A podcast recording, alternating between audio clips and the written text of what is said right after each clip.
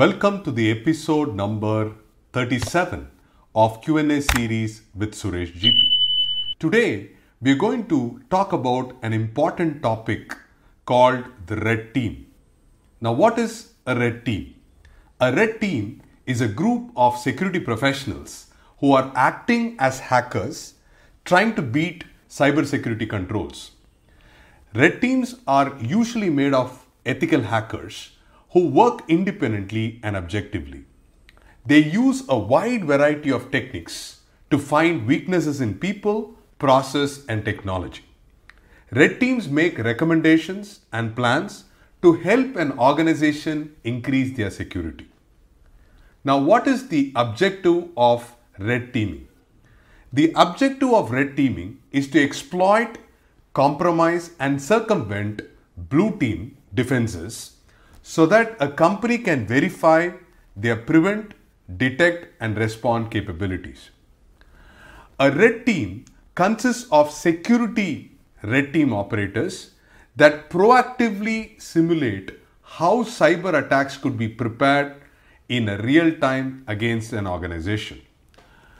Now, what are the different ways that red team explores a system in an organization? Red team gathers threat intelligence and then map it against all of the information against known adversary tactics, techniques, and procedures. Now, some of the examples of what red team does includes penetration testing. This is also known as ethical hacking that involves a tester to gain access to a system using software tools. Number 2, physical security breach. This involves a hacker trying to get physical access to a computer or system in person. Number three, wireless access. Wireless access involves red teams trying to gain access to a system remotely. Four, Active Directory exploits. An Active Directory exploit is when a red team utilizes the directory to gain access to domain rights. Five, Email exploits and phishing. These tactics are used to try and get company members to log in to spam websites given their credentials and more. 6. Vulnerability file servers. Red teams will find vulnerable file servers and try to exploit them to gain entire access. 7. Vulnerable endpoints. Red teams can utilize vulnerable endpoints to work their way back through the system. Number 8. Appropriate social engineering techniques for access. This involves red team using threats, enticing rewards, alarms, and more to gain access. Finally, they also look at known vulnerabilities which they can exploit to gain access into the system. Now, why do we need to take care of a red team?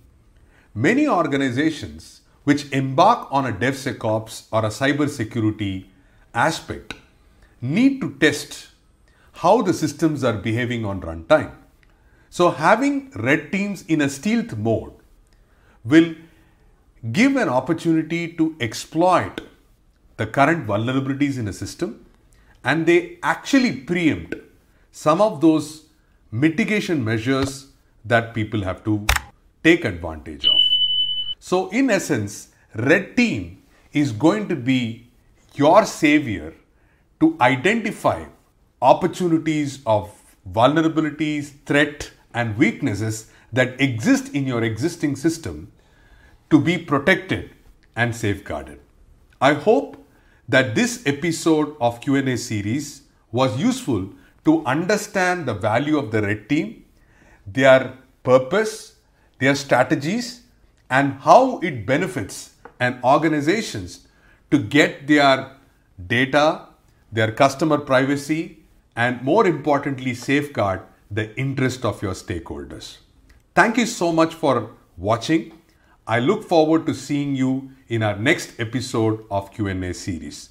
Until then, stay safe and thank you very much.